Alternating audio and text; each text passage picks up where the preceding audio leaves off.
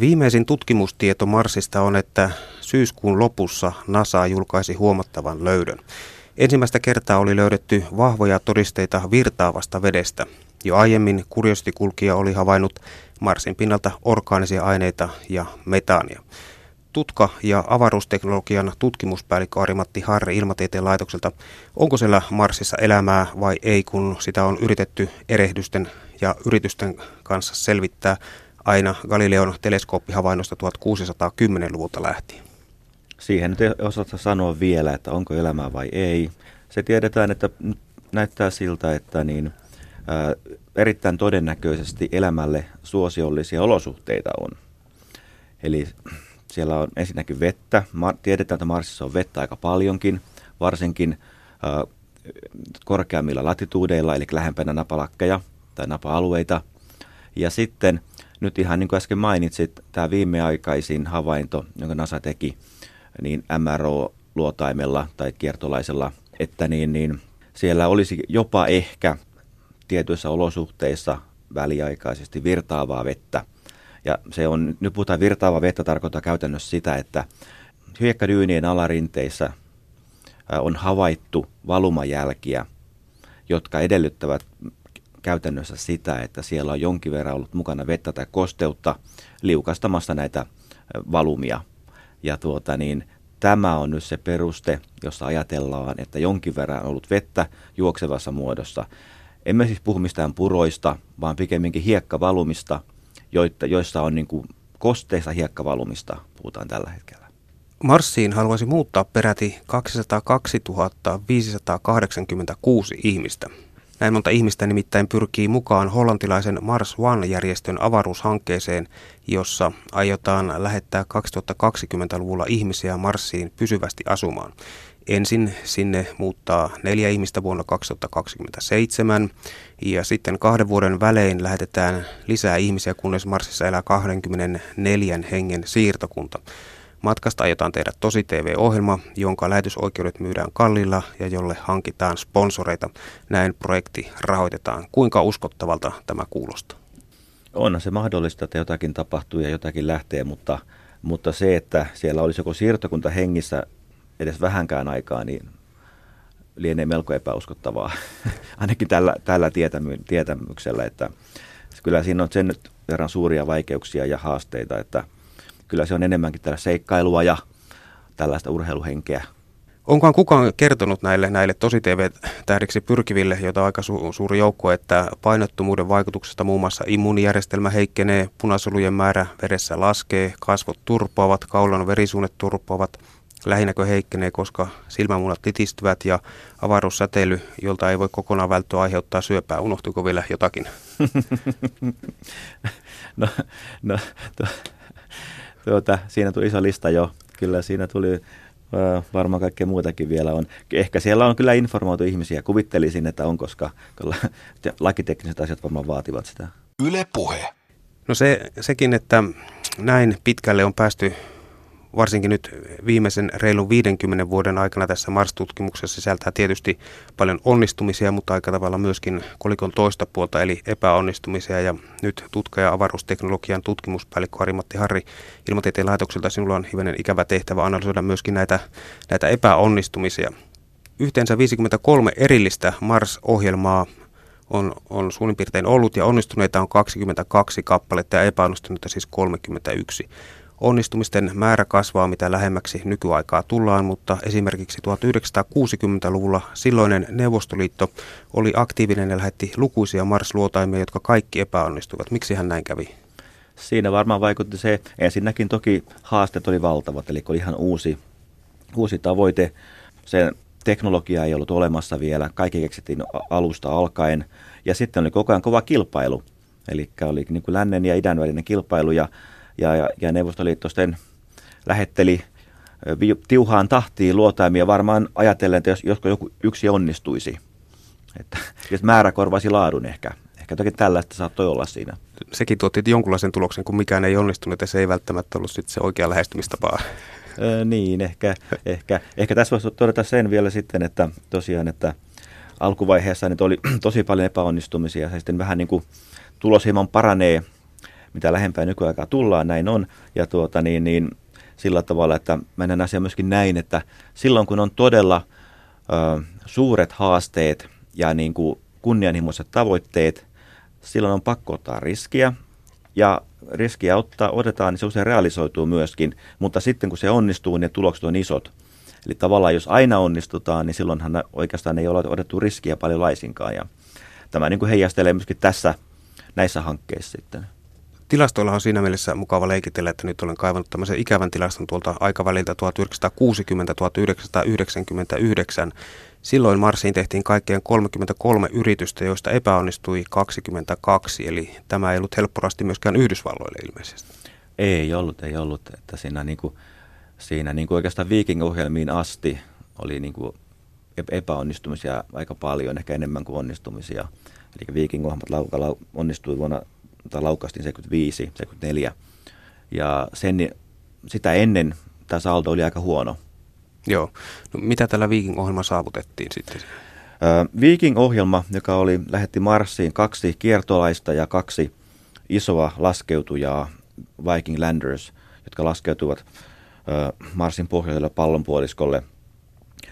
Tämä oli käänteen tekevä Marsin tutkimuksessa, koska tuota, niitä lähetettäessä vielä, vielä 60-luvulla jopa Carl Sagan, joka oli aktiivinen Viking-ohjelman suunnittelussa, amerikkalainen kuuluisa astronomi ja tähtitieteilijä ja planetologi, hän jopa edelleenkin oli sitä mieltä, että kyllä Marsissa on, on jonkinlaista kasvillisuutta ja, ja tuota, niin kuin elämää.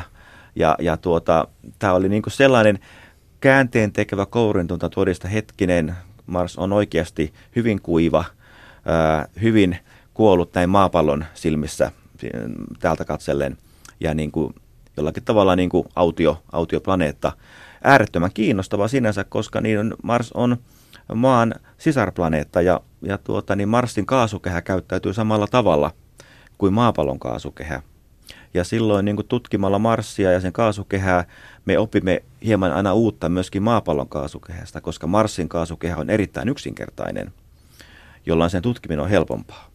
Et me tavallaan voimme tutkia sellaisiakin asioita, mitkä maapallolla on peittyneinä maapallon monimuotoisuuteen.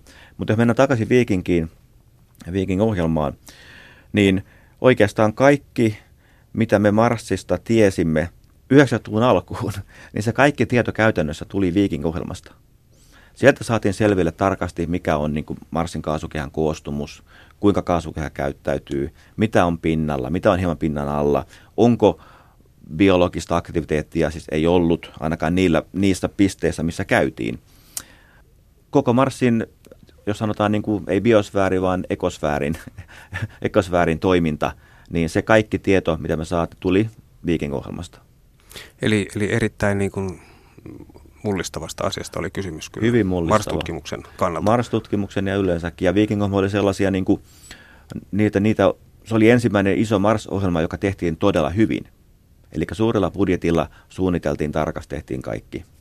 Ja nyt mennään sitten niihin, joita tehtiin vähän pienemmällä budjetilla, eikä välttämättä niin, niin tarkasti, eli näihin epäonnistumisiin, mit, mitä, mitä oli ennen tätä varsinaista onnistumista. Olen tähän poiminut mu- muutamia sellaisia ja analysoidaan vähän niitä. Marraskuussa 1962 laukaustuun Mars 1 luotaimeen menetettiin yhteys noin 107 miljoonan kilometrin etäisyydellä maasta, kun aluksen asennon säätölaitteet rikkoutuivat. Oliko tässä kenties suunnitteluvirhe tai, tai ohjelmointivirhettä tai mistä lienee kysymystä? Mm, todennäköisesti ei kumpikaan näistä, vaan todennäköisesti vaan se, että, tuota, niin, että komponentit pettivät jossain. Että se oli kuitenkin toiminut sinne saakka, jolloin tavallaan teoriassa järjestelmä toimi ja se oli suunniteltu oikein, mutta sitten niin kuin laadun varmistus oli pettänyt. Eli jossakin oli heikkoja kohtia. Ja Vuonna 1964 Mariner 3 luotain sitä suojellut raketin nokkakartio ei irronnut laukaisun yhteydessä ja sen ylimääräinen paino esti Mars-radalle vaadittavan nopeuden saamisen. Mikähän tässä nyt sitten? Siinä todennäköisesti niin kuin laukaisumekanismi petti. Eli se oli, se oli kyllä testattu ennen laukaisua ja se oli toiminut silloin. Mutta se lauka, sinne, sillä hetkellä, kun piti, piti avaruudessa toimia, niin se ei toiminutkaan siinä on sitten sellaisia asioita, mitkä saattaa vaikuttaa, että lämpötilaolosuhteet on erilaiset, ympäristö on erilainen. Ne saattaa vaikuttaa mekaanisiin järjestelmiin. Ja, ja tuota, silloin tämä nyt ei ole niin yksinkertaista. Mm-hmm. Lämpölaajeneminenkin voi Lämpölaajeneminen erityisesti. Tuossa niin kuin, yksi esimerkki tästä on se, että meillä oli laite Esan Soho-satelliitin kyydistä on edelleenkin SWAN, eli Joutsen niminen tutkimuslaite, jossa on kaksi sellaista puoliavaruuteen katsovaa teleskooppia, mm. ja jotka pyörivät tavallaan, ne, niin kuin, ne niin kuin, sitten niin goniometrit, jotka pyörittää teleskooppia, sillä se katsoo niin kuin joka, joka suuntaan kohdennetusti, aina yksi aina, niin tota, pala kerrallaan, niin, niin siinähän on hankalaa mekaniikkaa. Ja siinä kävi sillä tavalla, että yhdessä vaiheessa, lentovaiheessa, se meni jumiin. Ja, ja juuri asioiden takia, niin kuin totesit. Ja siitä me selvisimme sillä tavalla, että tiettyjä osia kuumennettiin lennon aikana, lämmitettiin niitä ja se lähti toimimaan. Että Miten tämä on mahdollista noin käytännössä? Siis se on mahdollista, että meillä oli, se, oli lämmityselementtejä olemassa. Aha, aha, joo. Sikäli hyvin suunniteltu. Kyllä, joo. Zond-luotaimen aurinkopaneeleista toinen ei toiminut ja yhteys vajatehoiseen luotaimeen menetettiin toukokuussa 1965. Entäs Siinä oli todennäköisesti mitoutusongelma, että eli paneelit oli mitoitettu liian, kun ne aluksi toimivat ja sitten loppui to, toiminta lakkasi, niin siellä ei ollut, ei ollut riittävästi niin kuin vara, varaenergiaa tai tavallaan, että koska paneelit, tota, niiden toiminta heikkenee väistämättä koko ajan ajan kuluessa ja tuossa todennäköisesti tapahtui sellaista, että se niin heikkeny oli niin suurta, että teho ei enää riittänyt. Hmm. Mars 1968 luotain räjähti Proton-rakettinsa mukana. Tämä on tyypillisin epäonnistuminen, sillä 22 epäonnistumisesta peräti seitsemän johtui epäonnistuneesta laukaisusta. Onko tuo, tuo laukaisu juuri niitä hankalimpia vaiheita, kun näitä satelliitteja ammutaan avaruuteen? Se on todella hankala ja kriittinen vaihe. Että jos ajatellaan sitä, että siinä on niin tuota, ää, sulla on tuollainen niin muutaman sadan kilon tai, tai luokkaa sadan kilon hyötykuorma raketin nokassa ja raketti on käytännössä valta, valtava pommi, mm. jota pyritään, pyritään niin polttamaan hallitusti sillä tavalla, että se ei kerralla räjähdä, vaan hitaasti. Ja siitähän siinä on kysymys oikeastaan. Ja, ja tuota, se on äärettömän niin kuin hankala ja vaativa tilanne. Venäläisillähän on ollut kyllä onnea sitten, että nämä, nämä protonit on myöhemmin sitten onnistunut aika hyvin. Siinä on niin venäläisillä ollut hyvä taktiikka, että kun on saaneet sen jossakin vaiheessa onnistumaan, niin sitten sitä on pidetty samanlaisena, eikä ole kauheasti sitä niin kuin paranneltu enää sitten. Että protonit on onnistuneet melko hyvin sitten sen jälkeen.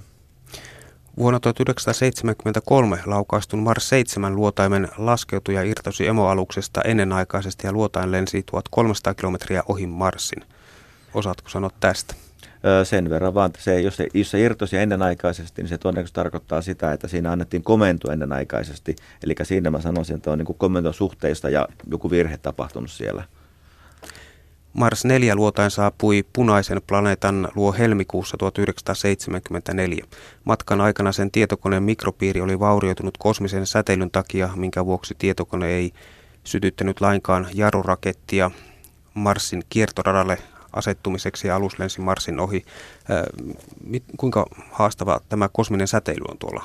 Se on haastava. Kosminen säteily juuri on, se on periaatesäteily, joka läpäisee kaiken, jolloin silloin se pitää tarkoittaa sitä, että että kriittiset järjestelmät, niiden täytyy olla niin sanottuja säteilyn kestäviä. Nyt puhutaan niin kuin säteilyn kestävyyttä, kun erilaisia. On tällaista niin kuin kokonaisannoskestä, eli mikä on säteilyannos, ja sitten tällainen kosminen säteilytyyppinen, joka antaa niin kuin tällaisia yksittäisiä energiapurkauksia. Ja ne saattaa niin kuin nimenomaan vaurioittaa sitten niin tiheitä, tiheitä elektroniikapiirejä, puhutaan muistipiireistä tai sitten niin kuin prosessoreista – ja tämä on ollut ongelma varsinkin aikoinaan, kunnes sitten niin kuin myöhemmin on kehitetty tällaista säteilyn kestävää teknologiaa. Se, se prosessi on erilainen sitten, että silloin ne chipit on rakennettu sillä tavalla, että myöskään tällainen kosminen säteily ei pääse vapauttamaan sitä energiansa yhdessä pisteessä, vaan se enemmänkin menee aktiivisten kerrosten lävitse, eikä aiheuta vaurioita siellä niin paljon. Plus sitten on nykyään myöskin on, ja viime vuosikymmeninä on kehitetty tehokkaita virheenkorjausalgoritmeja, jotka, eli se ohjelmisto korjaa itse itseään sitten, kun tulee ohjelmistovirheitä johtuen kosmisista säteily, säteilystä. Mutta tohon aikaan nämä oli alkutekijöissä vielä, ja varsinkin venäläisillä ei ollut kovinkaan säteilyn kestävää elektroniikkakomponenttivarastoa. Ongelmat eivät ole olleet aina teknisiä, vaan osa huolimattomuudesta johtuvia mittayksiköt ovat menneet sekaisin. Tietokoneita on ohjelmoitu väärin ja laitteisiin on jätetty teipin paloja. Kalliita virheitä. Aivan, ne on todella kalliita virheitä ja niitä sattuu sitten, varsinkin sitten jos on, jos on jo kilpaillaan ja on kiire ja on pakko laukaista, niin usein käy sitten sillä tavalla, että jotkut testausoperaatiot jätetään tekemättä, koska ajatellaan, että kyllä tämä nyt on riittävää ja meidän täytyy vain laukaista. Ja se mm. sitten johtaa helposti katastrofeihin ja tuossa on hyvä esimerkkejä. Mainitsitkin sen äsken sen mittayksiköt. Se on taas sitten sellainen niin kuin legendaarinen tapahtuma, että viittaat varmaan tähän tähän tota, niin kuin Mars Climate Orbiteriin, eli, Kyllä. Jo, eli niin NASAn ää, Marsin kaasukehän tota, kierto, kiertolaismission 98 laukasti ja siinä kävi niin, että, että NASAn alihankkijoiden tiimit, niin, niin siellä meni sekaisin välissä niin kuin tuumat ja metrit. Ja se johti siihen, että päätietokone luuli luotaimen olevan eri kohdassa avaruudessa kuin se olikaan. Ja sillä, siinä vaiheessa, kun Marsia lähestyttiin, niin se antoi, antoi jarrukomentoja, eli alettiin jarruttaa alusta, jotta se pääsisi Marsia kiertävälle radalle, eikä, niin kuin, eikä sinkoa Marsin ohitse. Ja tuota, koska sitten oltiinkin lähempänä Marsia kuin mitä kuviteltiin, se trajektori, eli se rata, oli viemässä jo luotainta lähemmäksi Marsin kaasukaa, missä, missä kuviteltiin olevan, niin se johti siihen, että tämä jarruttaminen pudotti aluksen lentokorkeutta niin paljon, että se tuhoutui sitten Marsin kaasukehässä, eli paloi poroksi. Mm. Ja tästähän NASA repi sitten pelihousut pikkuhiljaa, kun kyseinen vuosi oli muutenkin huono ja siellä tapahtui itse asiassa lähes noin 350 miljoonan dollarin tappiot kyseisenä vuonna. Siinä toinenkin satelliitti lähti, taisi olla Polar Lander, eikä silläkään kovin hyvin käynyt. Joo, se vuonna. lähti tammikuusta 99 sitten ja, ja tuota, niin, niin, se myöskin epäonnistui. Meilläkin oli kyydissä, kyydissä laitteita siinä itse asiassa ja itsekin olin silloin niin kuin, tuota JPLS NASAn keskuksessa silloin laskeutumis, hetki, kun laskeutumista odoteltiin sitten ja se oli niin kuin, se oli niin kuin ikävähkö, ikävähköä, kun mitään ei kuulunut, että se vaan murskautui sitten siinä. siinä siinähän kävi sillä tavalla, että erittäin todennäköinen syy tämän menettämiseen oli se, että alussa laskeutui lasku, ensin lämpökilpi, hidasti vauhdin jonne, jonnekin tuota, muutama sata metriä sekunnissa. Loput otetaan, otetaan laskuvarjolla ja sen jälkeen lopuksi jarruraketeilla vähän ennen Marsiin pintaan tulemista. Ja jarrurakettien tehtävänä oli käynnistyä vasta ihan vähän ennen laskeutumista. Ja se, mitä ei oltu otettu huomioon, on se, että siinä tuota, ajoitus meni pieleen, koska laskuvarjojen avaaminen aiheutti nykäyksiä, joihinka sitten tämän aluksen mikrokytkimet reagoivat. Ne johtivat siihen, että alus luuli, että nyt ollaan jo lähellä Marsin pintaa, jonka seurauksena jarruraketit käynnistettiin liian aikaisin. Eli käytännössä se, mitä tapahtui todennäköisesti, on se, että kaikki meni hyvin ja lopuksi jarruraketit käynnistettiin, nopeus putosi jonnekin luokkaa metriin sekunnissa ja sielläkin raketit sammutettiin ja alus on edelleenkin korkealla Marsin kaasukeessa ja putoaa lopuksi pintaan ja krässää sinne. Tässä oli tavallaan tämmöinen virhe, jota oli ehkä olisi ollut mahdotonta. No oikeastaan tämä virhe olisi ollut mahdollista kyllä testata, mutta tähän aikaan Nasalla oli käynnissä tällainen ohjelma kuin Faster, Better, Cheaper. Eli nopeammin, paremmin ja halvemmalla. Se oli NASAn pääjohtaja Dan Goldinin aikana. Ja NASA yritti nopeuttaa tätä tuotantoa – Eli nopeammin luotaimia ja onnistumisia ja vähän pienempi, pienemmillä budjeteilla. Hmm. Tästä, ja tuota, tästä tulee eittämättä mieleen sote-ohjelma, mitä hallitus mainostaa. No nopeammin, se, edullisemmin ja paremmin. No se, se saattaa olla välttämätön, ehkä onnistuu, mutta katsotaan nyt toivotaan. Joo, mutta palataan tähän itse asiaan. niin, niin. Mutta myöskin sellaista siellä oli, että säästösyistä esimerkiksi Lockheed Martinin Mars-ohjelman työntekijät tekivät tyypillisesti 80-100 tuntisia työviikkoja, eli väsyneitä ja stressaantuneita työntekijöitä ja jälkisen mukaista. Tämä nyt oli aika, sanotaan tämmöinen niin kuin käytännön luokan iso moko. Niin, se, on, se oli tähän, mitä totesin, että tämä fast, better, cheaper. Mm. Eli pienemmillä budjeteilla haluttiin nopeasti tehdä ja ajateltiin, että se voisi onnistua. Mm. Se jälkeenpäin ajatellen on ymmärrettävä, että ehkä se ei onnistunut. ja, ja sitten tuota noin niin, NASA tilasi alukset avaruusalan yhtiöiltä ja maksoi niille joko liian vähän tai avaruusalan yhtiöt vain maksimoivat voittoja. Tällaisellakin on spekuloitu tuolta. Hmm. Kyllä se koko nämä, oikeastaan nämä molemmat epäonnistumiset, ne ajoittuu juuri siihen Fast of Better Cheap aikaan. Se alkoi siellä 97 ja jatkuu sitten siihen 2000-luvun alkuun tai siinä, no kuitenkin muutamia vuosia.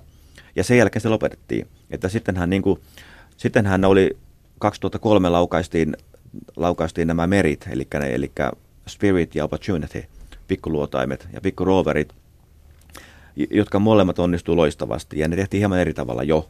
Mm. Ja sen jälkeen tuli Phoenix luotain Nasalta 2007 laukaisu ja, ja sitten tota, niin, puhumattakaan, että Mars Science Laboratory, eli vuonna, vuonna 12 laukaistu, ja, ja nämähän on loistavia onnistumisia. Että tavallaan se oli jonkinlainen sellainen käännepiste tapahtui siinä 90-luvun lopulla. Eli siinä oli erilainen se filosofia, jolla NASA toimi, ja se filosofia muutettiin sitten. Mm. Ehkä realiteetit tulivat niin paremmin ilmi tässä. Juuri näin, juuri näin. Ja eräs, eräs tällainen ikävä tapahtuma kanssa, mikä tapahtui syyskuussa 2003, niin joku määrä teknikkoja yritti kääntää rakenteella olevaa NOAA-19 satelliittia vaakatasoon ja kun operaatiossa käytetty jalusta petti ja satelliitti rysähti sitten lattia ja sitä tutkittiin, että miksi näin kävi, niin joku oli poistanut jalustasta 23 pulttia ja mitään dokumentaatiota ei ollut. Ja tämä laiminlyönti maksoi Lockheed Martinille ja Yhdysvaltain hallitukselle sitten puolestaan 135 miljoonaa dollaria, että kyllä tällaisten mokien jälkeen varmaan niin kuin rupeaa realismi lyömään esille. Nämä seikathan nyt tekee myöskin sen, että nämä avaruushankkeet on kauhean kalliita.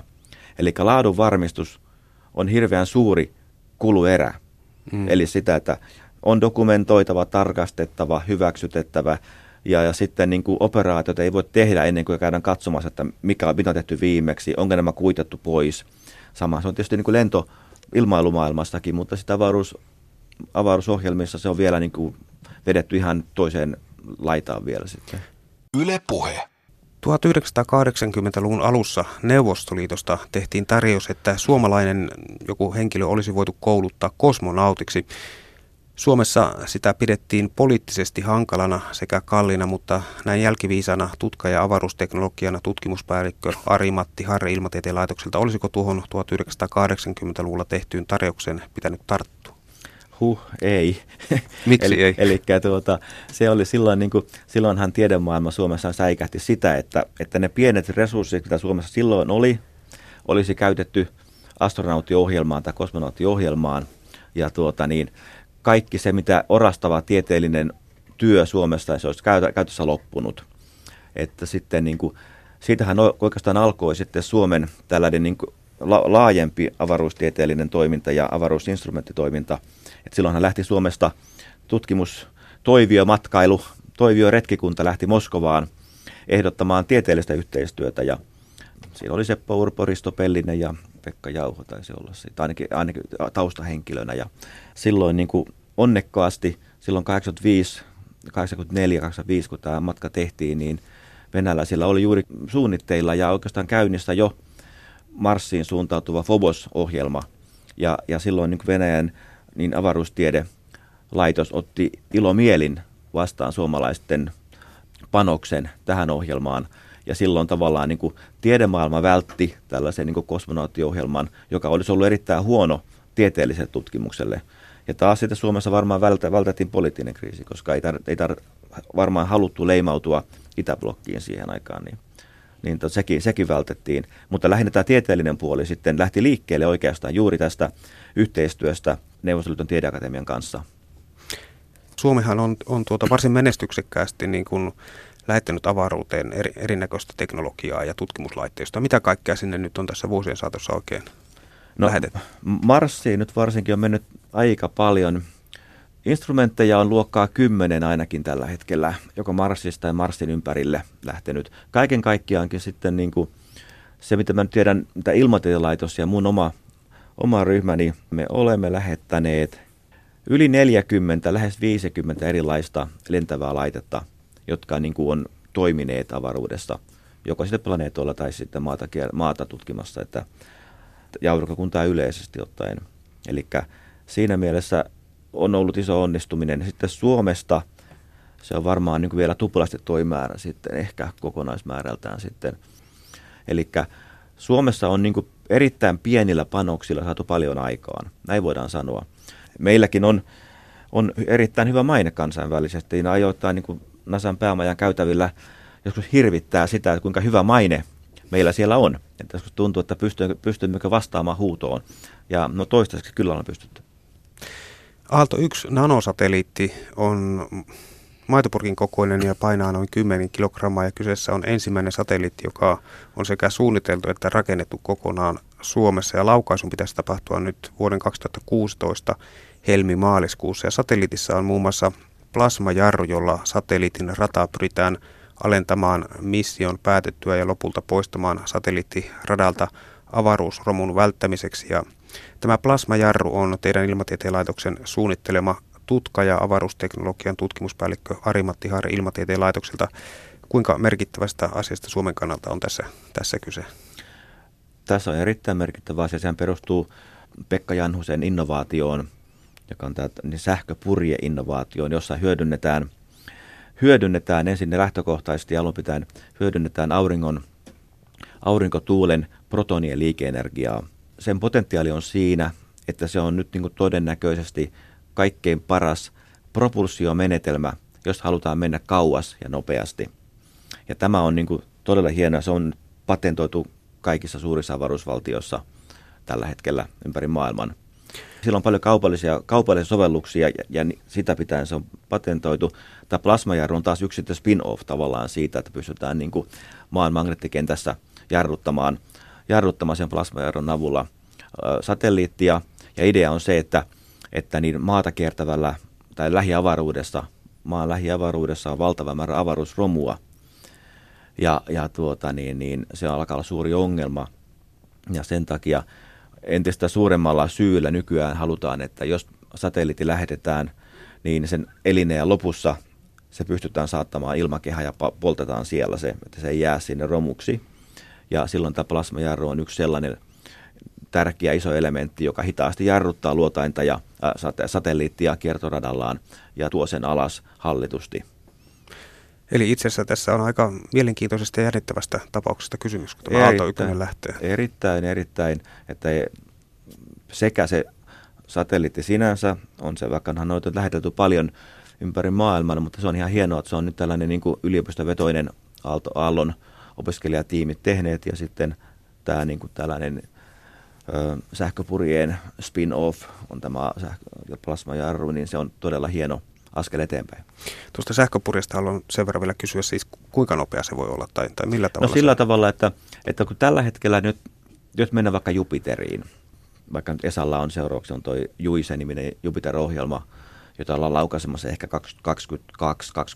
2022-2024, niin Jupiteriin menee aikaa 8-10 vuotta tällä hetkellä niin, niin nyt tällä sähköpurjeen menetelmällä Jupiteriin me pääsisimme sinne 500 kilon luotain lähetettynä, niin me pääsisimme sinne noin kolmessa vuodessa.